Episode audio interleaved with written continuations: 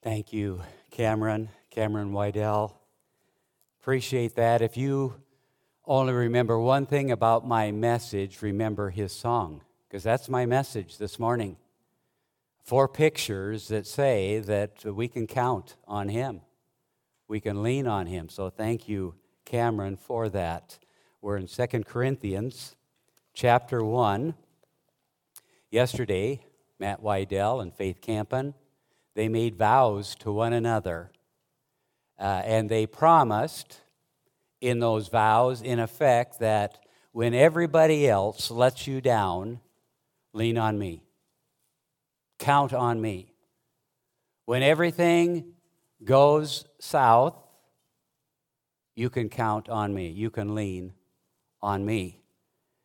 And uh, that was yesterday. Yesterday was also a great day for garage sales. Uh, some of you know that. And uh, uh, whereas yesterday we heard two young people make commitments to one another, garage sales are often made up of commitments gone bad, right? I mean, clothes racks that look an awful lot like a treadmill or a, a, a exercise bike or whatever, and clothes that obviously have shrunk in the wash and now they're out there. There are uh, commitments gone bad. And uh, so there is a difference. Things once, uh, things people at once had committed themselves to, but for some reason went bad. And you can count on me, you can lean on me, not, is often the case in this world. So we get to Second Corinthians, and in two verses, in, in 2 Corinthians chapter 1, two verses, there are four pictures of why we can count or we can lean on God in just two verses. Now, there are pictures all through the Bible, but I can't think of another two verses side by side that carry four pictures of God and His faithfulness. What Cameron sang to us this morning. You can lean on Him because He is committed to you. Uh, marriage commitments go bad sometimes, but God, God's commitment never, never, ever. Uh, Logan, are you here someplace? Could you come up here? I've asked Logan to come, and I want him to stand as stiff as a post, and his papa is going to catch him. Yeah, he's also smart. Yeah. Just in case he can't lean on me, uh, commitments do go bad. So I want you to, okay, I want you just to lean back. Good job. Thank you for that help. Lean on me. Commit yourself. Eh, you try that sometime. Not with me, you know. I had to, to go down from Brandon. I was going to ask Brandon, but he's, uh, I'm afraid he couldn't lean on. He's getting so big. But uh, uh, but that's what the pictures uh, that we want to look at this morning from uh, 2 Corinthians chapter 1 are pictures. He gives four of them right together. Lean on me, God says. And here are some pictures of why you can lean on me. And you might even take your pen and underline uh, four words uh, in these two verses. I'm going to read them again, and you see which verse, uh, words you might underline. You don't necessarily need to underline them right now, you might want to wait. But verse 21 Now he which establisheth us with you, so he's saying, you and he which established both me and you in Christ and hath anointed us is God it is God that establishes us and anointed us, who hath also sealed us and given the earnest of the Spirit in our hearts. Let's pray. Father, as we look at this, uh, these two verses, might we grasp something here that we'll carry with us this week, please.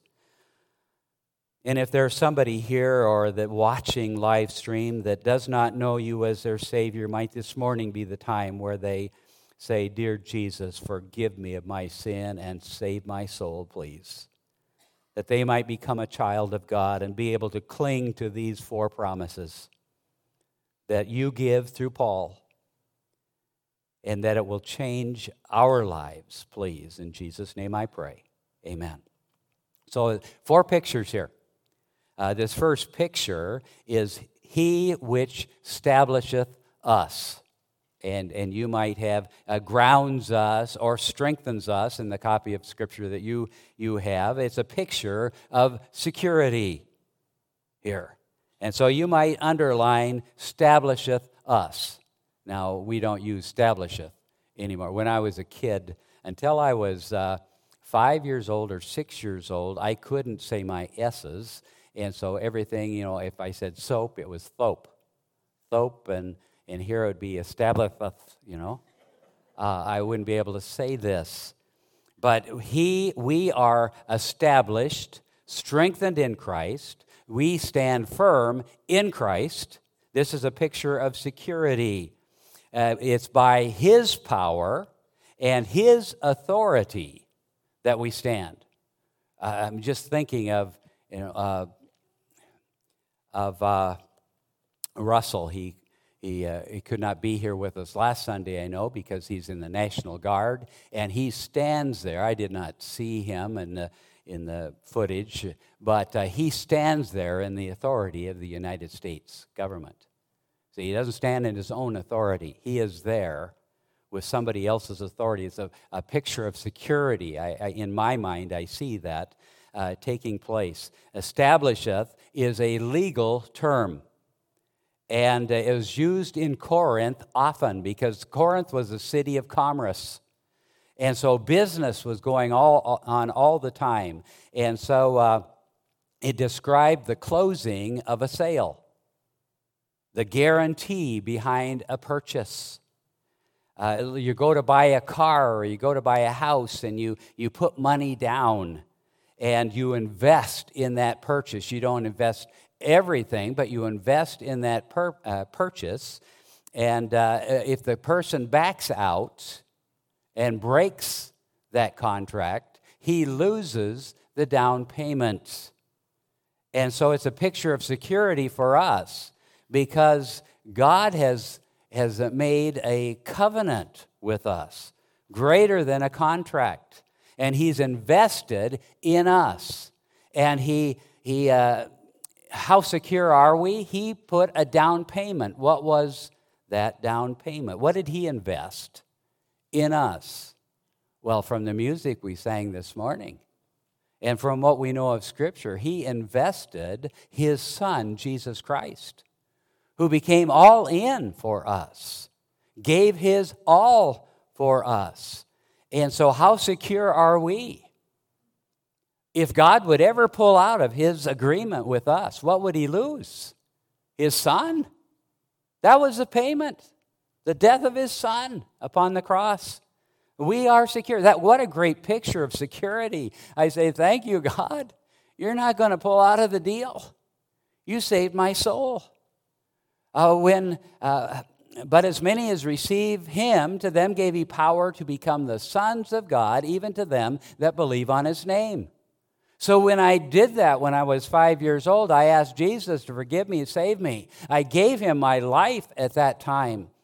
Uh, God is not going to, to pull out on the deal that I'm his son.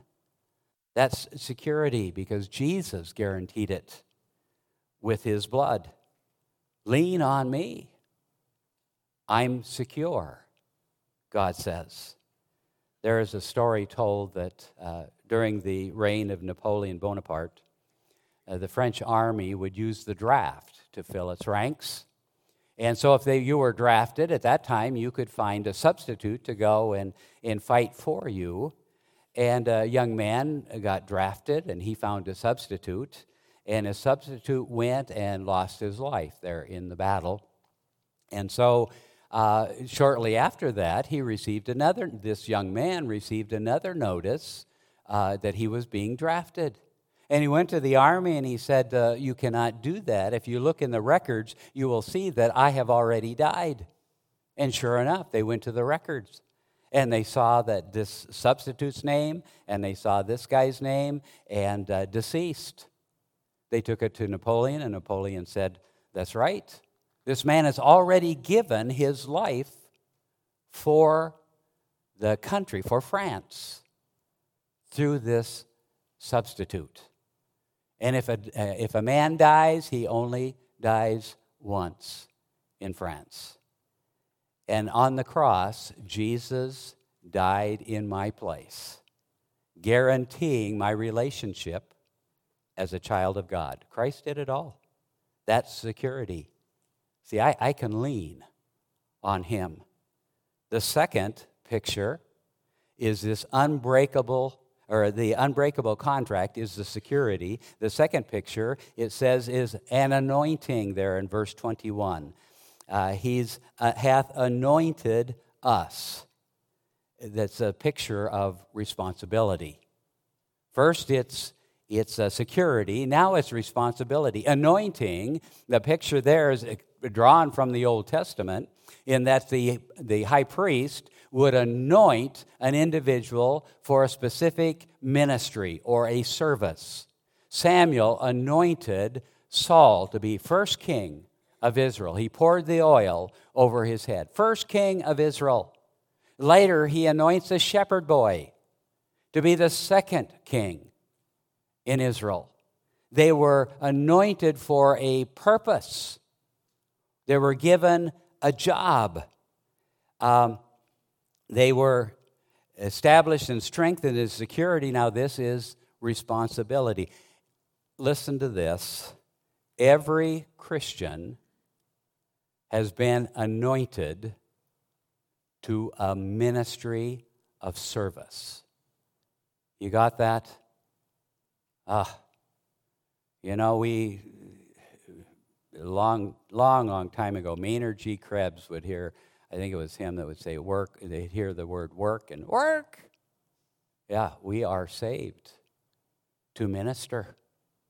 That's a responsibility. How do I know that? We have been anointed, given a divine responsibility. What, you, we didn't get saved to be comfortable. We didn't get saved to uh, to live our own lives, do our own things. And so sometimes we do things that are uncomfortable. That song that we sang, I Will Go. I will leave all of the comforts behind. I had to stop singing, could I? Ah, that would be, that would be tough. Will, will I go? If he tells me that's what, where I need to, I need to serve him. I've been anointed, so have you if you're a believer. You've been given a responsibility. Life will not be comfortable. We make changes, and we're making changes even in our service order because, because we need to fulfill a purpose. We need to be doing our responsibility, doing our calling. And are we doing that? And if we say, well, nine o'clock is too early, it, it's, that's okay, right? I mean, because uh, we weren't called to sleep in. Uh, we were called to serve, and my, the two primary callings that I feel on my heart evangelism and discipleship. How am I going to do that? How am I doing it now? Uh, Go to the lost, Matthew 28. Get out there to the lost. Go around the world. If you can't go, then you give to see that somebody else can go and represent you. Your substitute around the world in evangelism and discipleship are our missionaries here at First Baptist.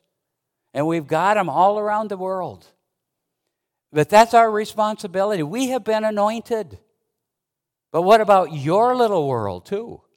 Your neighborhood? When's the last time you took a plate of cookies with a, a track and a card saying, uh, I'm glad you're my neighbor, and walked next door? When's the last time you walked over there with a rake and said, Hey, can I help you? When's the, well, how are you doing with your little, your little world?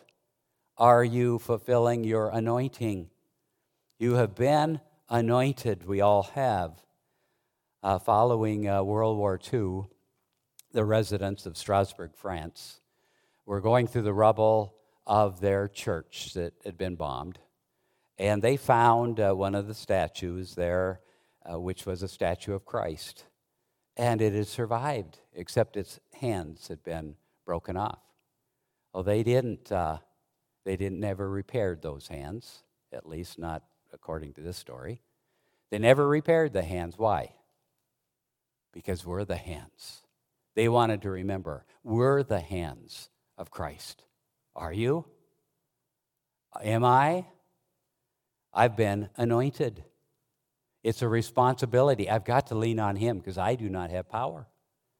And so, what he is saying here, I anoint you, I am going to give you the power to fulfill this ministry. King David, I am going, God is going to give, empower you to fulfill the responsibility you have as king. He, he equips us, and he'll never abandon us.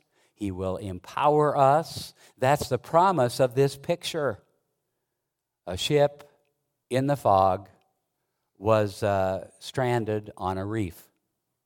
They had tugboats out there during low tide. They had tugboats out there trying to pull the ship off of the reef. And finally, the captain just waved the tugboat so off, away, and he sat on the deck and he just waited. And in the silence of that wait, the tide came in and did what 12 tugboats could not do. That's God. He empowers us, He anoints us, empowers us, lifts us, and frees us to do what God has anointed us to do. That's a responsibility. Lean on Him. It's a calling that God has given to us. That's the second picture. So we've got security, We've got responsibility in that verse uh, 21. We get to verse 22, and the third picture is a sealing. It says, Who hath sealed us? I want you to see that as identity. Identity. Verse 22 Who hath or he has sealed us? Sealed is also a term drawn from the commercial world of Paul's day. It's a legal term. Um, it's the sealing or the dripping of wax on a piece of paper. So you write a document and you fold the paper in such a way that now you can drip wax on it and you seal it with a seal or a signet ring and you dip that, push that into the wax when it begins to harden, and then it tells you where it came from. This sealing. Uh, it's like a return address on an envelope. Do you ever go to the mailbox? See, I, am asking, do you ever go to the mailbox? Because most of us, we don't get anything but junk in the mail anyway, so why go to the mailbox? But if, if uh, perchance you actually get a, a letter from somebody and it didn't show up on your computer, uh, and you look, uh, what's the first thing I look at? I look at the return address. I want to know who sent this. Who's thinking of me? Who's mad at me? Whatever. I, I want to know. See, it, it's a sign of ownership. The sealing is. And so each person would have a different seal. Important people would have these seals, and they would put the, their stamp on that. And it would say, I'm the one. I wrote this. I agree with this. This is my uh, seal here. It's a sign of ownership. I know it's also a sign of authenticity. This is real. Uh, Cindy's a notary public, and so is Pastor Wayne. But uh, Cindy uh, has this seal. And so she will watch somebody sign a document. She will push this down and it will leave a stamp. She will sign it. She will date it. And what that says is yes, this is the real deal. You don't have to be afraid that uh, somebody has forged this document. So it's a sign of ownership, it's a sign of authenticity. Uh, it is a seal. Oh. Now, uh, you grab a bottle of water and you, you twist the lid, and if it's hard, you realize it's been sealed, right? Uh, if you grab a bottle of water and, and you twist the lid and it's, there's no, not hard at all, it opens right up, you see that it's down a little bit, you know that it has been compromised, right? Uh, you drink it anyway because you're thirsty, but uh, uh, you know it, it could have been compromised. So it's a sign of authenticity. It hasn't been compromised. We have, as believers, have been sealed with the Holy Spirit.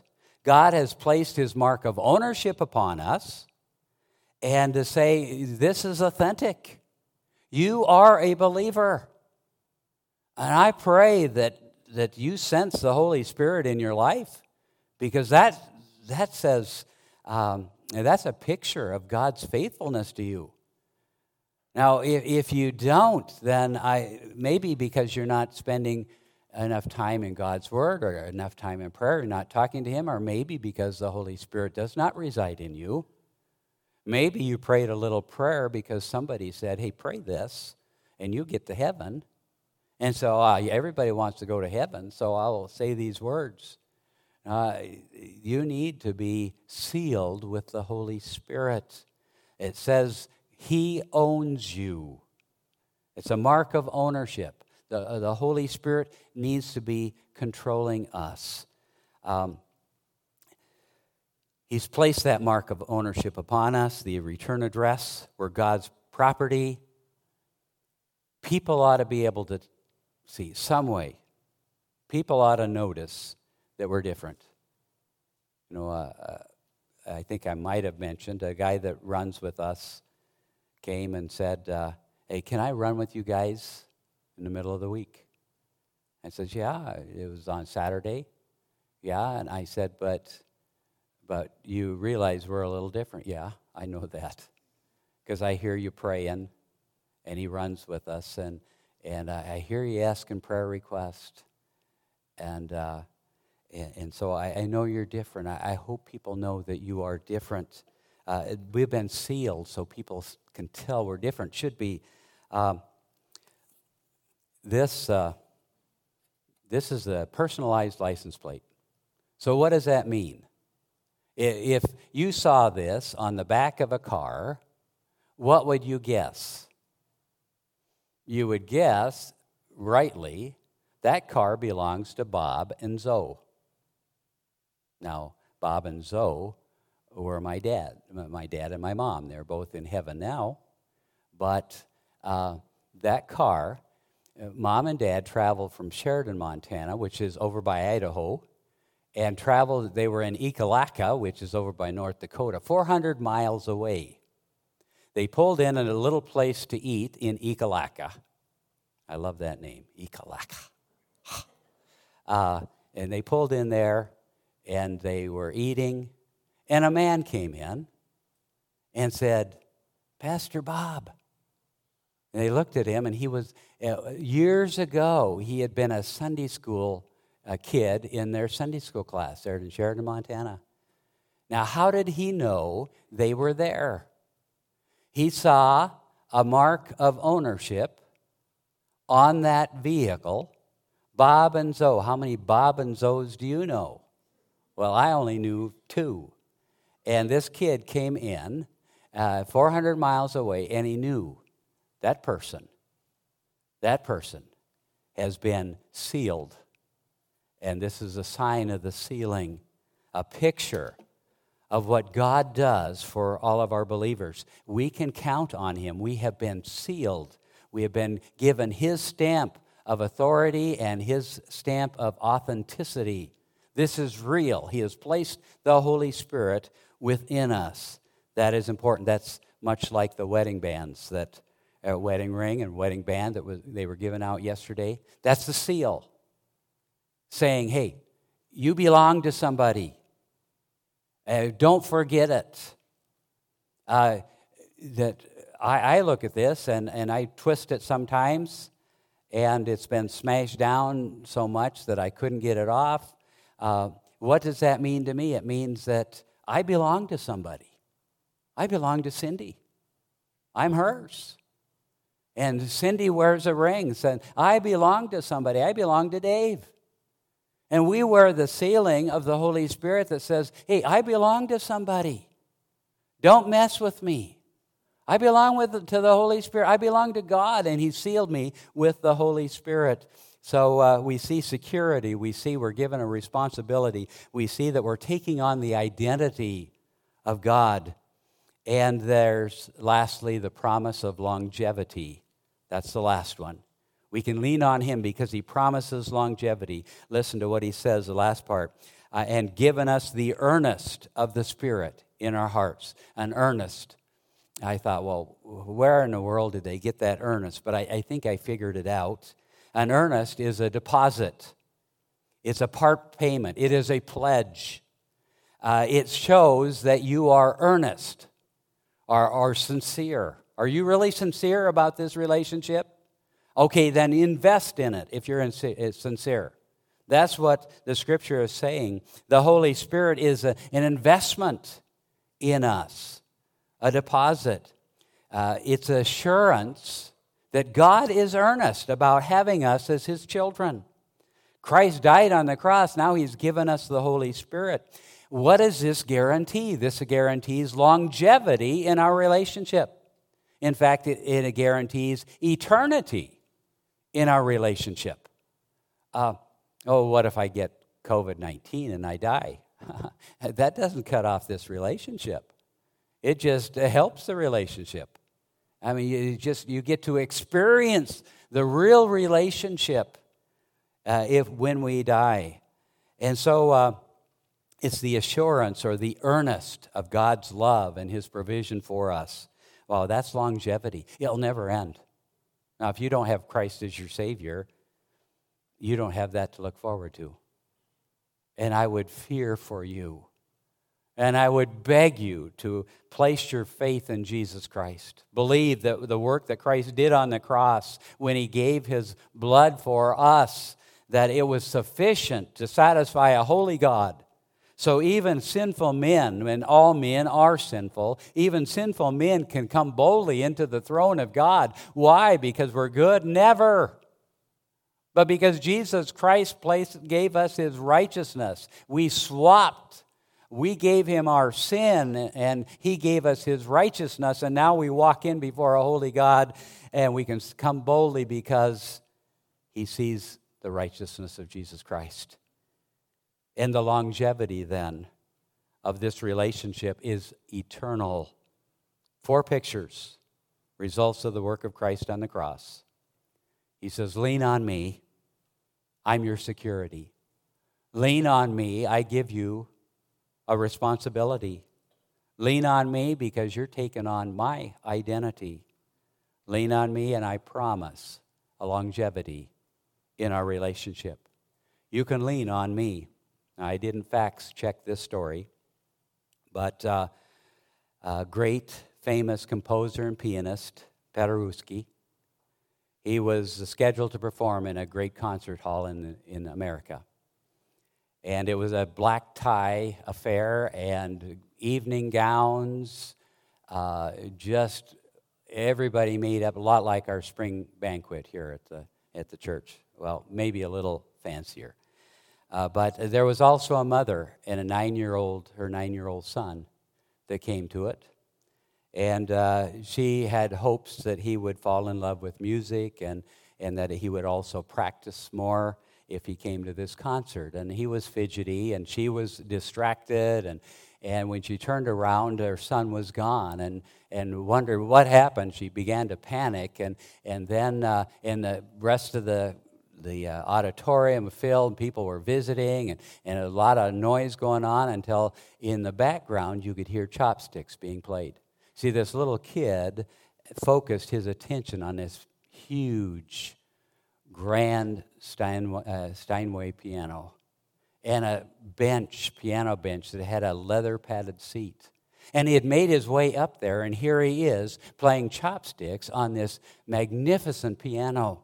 And right away, as soon as they began to hear that music, the crowd uh, became upset. Who is that kid? Get that kid off the stage. Who'd bring a kid that young to something like this? And the uh, master, Paderewski, behind the curtains, heard the commotion there as the, as the uproar began. And he looked out at the curtains, he saw what was going on, and he walked out onto that stage. And uh, he walked up behind the boy and he put his arms around the boy as he was playing chopsticks. And he began to play a counter harmony. And the, the volume just, it felt completely silent in that room. Beautiful music as the two of them played. Now, everybody was quiet except for the master. He kept whispering into the ears of that little boy Don't stop. Don't quit. Keep playing. Keep playing. He could have whispered, You can count on me, or you can lean on me. Four pictures that encourage me. I can lean on God. Let's pray. Father,